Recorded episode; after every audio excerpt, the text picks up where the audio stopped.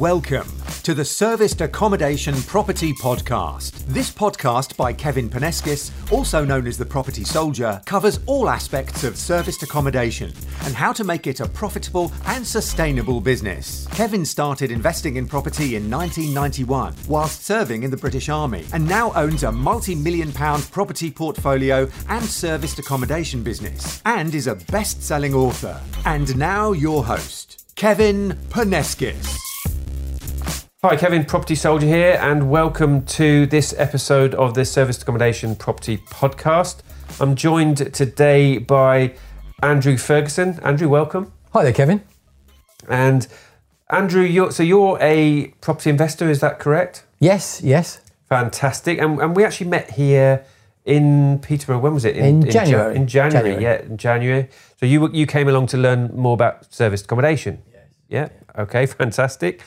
That's a good start. So. Um, the reason why I've asked you to come in because we've got to know each other quite well since January is that you've actually identified or you're utilizing you know some of the training that you've learned on and you're using your pension in order to invest in property. Is that is that right? That's right. That's right. So tell us a little bit more about that. What what how have you done that? How are you using your pension in order to fund your building your property portfolio? So, so here's the thing, Kevin. The process that we were undertaking previously to purchase property for serviced accommodation, you know, the usual refurb, refinance route, is a fairly long one. And we realised that we needed to speed this up. We were going to get to where we wanted to. Um, we needed to find a different way. And I became aware that my pension fund from my previous employment, which was a, a fairly tidy sum, was sitting there being underused. And I realized that by creating a small uh, self administered scheme under my limited company, I could then transfer those funds into that SSAS pot and use it for property purchases. You can split it in two ways. You can take 50% of that fund, a maximum of 50%, and loan that to your limited company. Your limited company can then purchase two properties, two residential properties, which is exactly what I've done. The other 50% of that fund you can then use to purchase commercial property, or you can use that money to loan to other investors or other developers. Fantastic. So you've mentioned about the fact that you can use 50% of your pension to, to lend to your own company. Talk to us a little bit about the fact that you can lend the other 50% elsewhere. Mm, yeah, yeah. So the other 50% you can purchase commercial property, uh, which is obviously great. Commercial property being quite difficult to get hold of the right kind of deal. Um, you can alternatively loan other investors uh, 50% of your, your SSAS uh, pension pot. Now, with that one, you can be quite creative in the way you want to structure that deal. Um, the way I've looked at this for a couple of uh, other investors at the moment is that I've agreed a certain percentage that will go back to my pension pot. So that grows that pension pot, that's great. But I've also put in there a management fee.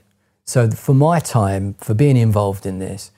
So with that, you can actually create a very short term, quick cash flow.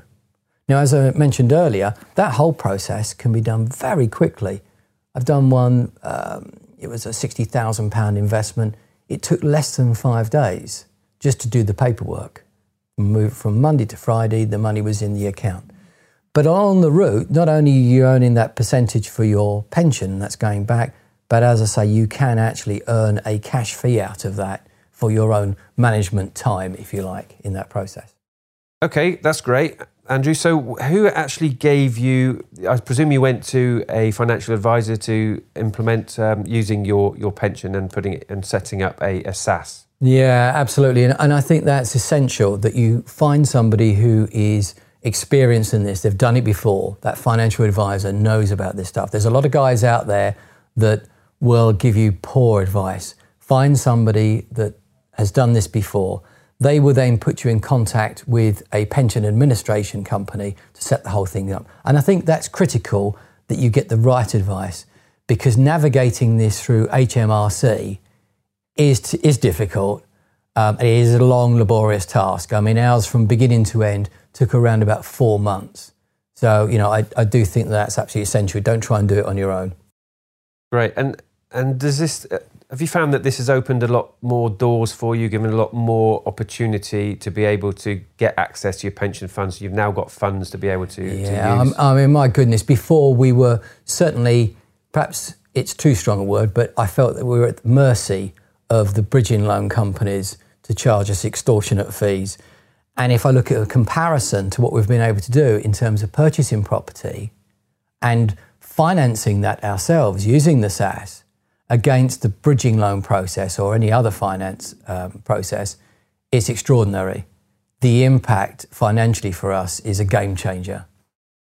And so, how much? So, your your pension pot, as it was, was you know obviously earning a, a specific a specific rate. How much now do you think you're able to grow your pension pot um, now that you're actually using that money to invest Yeah, in property yeah. to grow the pension?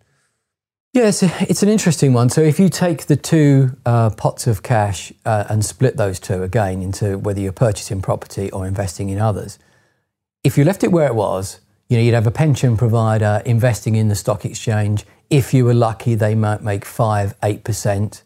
If they didn't make any uh, fatal mistakes and lose all of your money. Alternatively, if you're using that money, you can find other um, investment projects where you can gain maybe 15, 17%.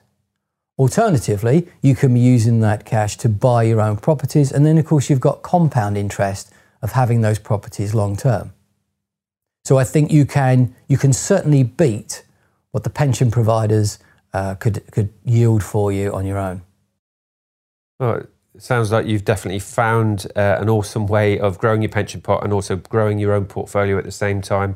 So it's you know what, Andrew? This is going to be so interesting for an awful lot of people who didn't realise that they could actually get access to their pension and put it into a, you know, they can, people can also put it into a SIPP, a self invested pension, and to invest in property as well. But you've, you've taken advice and gone down the route of a SSAS.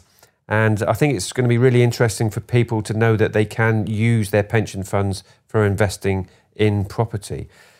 So tell us a little bit more about your, your background. So you're, you're, you're into service accommodation now, but what, what have you done in the past in, in, in property? So we purchased uh, three properties about eight years ago, a couple of single buy-to-lets and a serviced accommodation in, in Cape Town, of all places. They bobbed along for the last eight, nine years quite happily. And then a, a year ago, we decided we were going to go full-time into this, um, into a property business, my wife and I. So that really sort of took off a year ago. We're full-time on the, on the, the job now. The, the pension pot has allowed us to accelerate that process, no end. Um, we a year ago we thought, "Oh, okay, we're going to be spending another three, four, five years in our jobs before we could access that pension. I thought I was going to have to wait until I was 55 before I could get my hands on it. But actually, discovering I could get to it now by a different route, by using it for the SSAS allowed us to bring those plans forward. So, so how has it changed the way you are now operating? Is, is it just, it's accelerated everything for you? Absolutely. Okay. Yes. Um, Not only accelerated, Kevin, but it's also allowed us to um, get a greater yield from each project. Instead of spending horrific amounts of money with bridging loan companies, we're agreeing a certain percentage that we're going to pay back to our pension pot. So when the money goes back in, we're paying that money in. We can call that 1%, we can call it 20%. We can decide whatever level that's going to be. But the beauty of it is, is that the interest that we agree on the money we borrow from the pension fund is actually being paid back to ourselves. It's not being paid back to a bridging loan company. Yeah, fantastic. Okay, so you, you spent over 20 years in corporate life, traveled all over the world, worked in many diverse and interesting industries. Do you, do you miss that just a little bit? No, in a nutshell. Okay. Yeah, answer. I, I, I think with this, we we always expected that our careers would come to a point that we didn't want to take them any further, and we saw property as being the next step. We've accelerated that by, as I said before, by five years, And now we're, we're absolutely loving what we're doing. It's just a fantastic journey. Yeah, there's some bumps in the road, some, some hairy moments, but otherwise, it's been a fantastic chance to do what we wanted to do. Um, it's given us that freedom to really build a legacy for our family as well within a, with, a, with a, a property portfolio. Fantastic. Now, tell me about your um, your chosen area. How how you, are going to build your service accommodation portfolio. Um, where have you decided to to focus on? So we've drawn a, a kind of a circle around 25 mile radius of where we live. It seems to make sense to us to utilize our power team, whether that's plumbers and electricians for refurb work, or whether that's our cleaners and our meet and greet team for doing uh, serviced accommodation. It just mean, you know, I'm sure if we looked further afield, we could get greater yields. Sure, that's that's possible. But to maximise our team, you know, a, a 45 minute drive in either direction makes absolute sense to us to really use our team. And we have over the last year built up some great relationships with our, as I say, with our plumbers, the electricians, our meet and greet, our cleaners, our, our, our gardeners. These are the people that we're relying on, and to keep it in that fairly tight area uh, seems like a sensible thing to do. Okay, so let, us go back to your your SSAS then. Sounds like you're using your SSAS to its to its limit. It, do you see that as a risk? Yes, we could make a mistake, sure. But then so could a pension company that was looking after your pension pot. You know, they could invest in uh, BP shares at the moment that BP tank. Uh, the, the, the difference is that it's our decision. We are owning this. We're making the decisions ourselves. Um, the, the two properties that we bought recently through the SSAS, um, one is going to be a single buy to let straightforward. The other one we're going to use a serviced accommodation. Um, in both instances, once we refinance, and we're just going through that stage now, all the money that we get back from those properties will go back into our pension, plus a certain percentage that we've agreed to put back in that pot. And to give you some idea of the scale here, uh, I'll give you one example. The property we bought for 130,000. We agreed a price of 130,000. We then agreed with the vendor a vendor gifted deposit of £5,000 with the arrangement that they would pay for my stamp and my legal costs. I then went back to the SSAS uh, pension and said, look, I've agreed a figure of 135,000 for this property. So effectively, I bought that property with none of my own money. Now, the SSAS pension is, of course, my own money, but there was no cash involved on my side. Didn't cost me a penny to purchase that property. We've now refurbed it, we're going to refinance it, and you won't be surprised to know that the figure that I'm heading for for the refinance is 135,000. Mm. So again, effectively, when that money comes back in, it goes back in the pension pot. The purchase of that property has cost me zero. Fantastic. So you've literally you are your own bank or your mm. pension is your own bank and your, your source of funds to be doing whatever you want to be doing in property. That, that sounds really liberating. Mm. Oh, absolutely. And it's the time as well involved in this whole process. Working with bridging loan companies, if you've ever worked with them, I'm sure you have, you know how tortuous that is. They want to know inside leg measurement, the colour of your mother's eyes. It's just horrific. And it can take months. And for that uh, pleasure, they'll hit you with some extraordinary charges. Whereas if you're using your SSAS pension, as I mentioned before, you're not paying out to any third party, any fees are going actually back to yourself. But the process is extraordinarily simple. I mean, we can purchase a property, um, obviously with our, with our solicitors, we can do it in less than three or four weeks. It's extraordinary from beginning to end. If you're making a loan to another investor, and deciding to draw down, let's say, £100,000 to loan to another investor, you can do that within five days. As opposed to some of the bridging loans I've worked with, you know, it's taken four months. It's, it's incredible. It's incredible. And, you know, knowledge is power, isn't it, Andrew? I mean, you, you learnt about this in in January, or, or when did you actually learn? I, I, I fell over this by accident in October. I immediately started the ball rolling. And as I say, it took about three or four months to get through HMRC. You know, that you can't push those guys uh, into signing this off, and they're the ones that have to uh, legally rubber stamp this. But once we, um, once we had that in place in January, off we went. Absolutely awesome. It just keeps coming, doesn't it? How, how you've really, really found a brilliant way of utilising your pension to create more more funds. It's absolutely awesome. So, Andrew, um, I appreciate you know you're you're a busy man. We're going to uh, draw the uh, the interview uh, to a conclusion.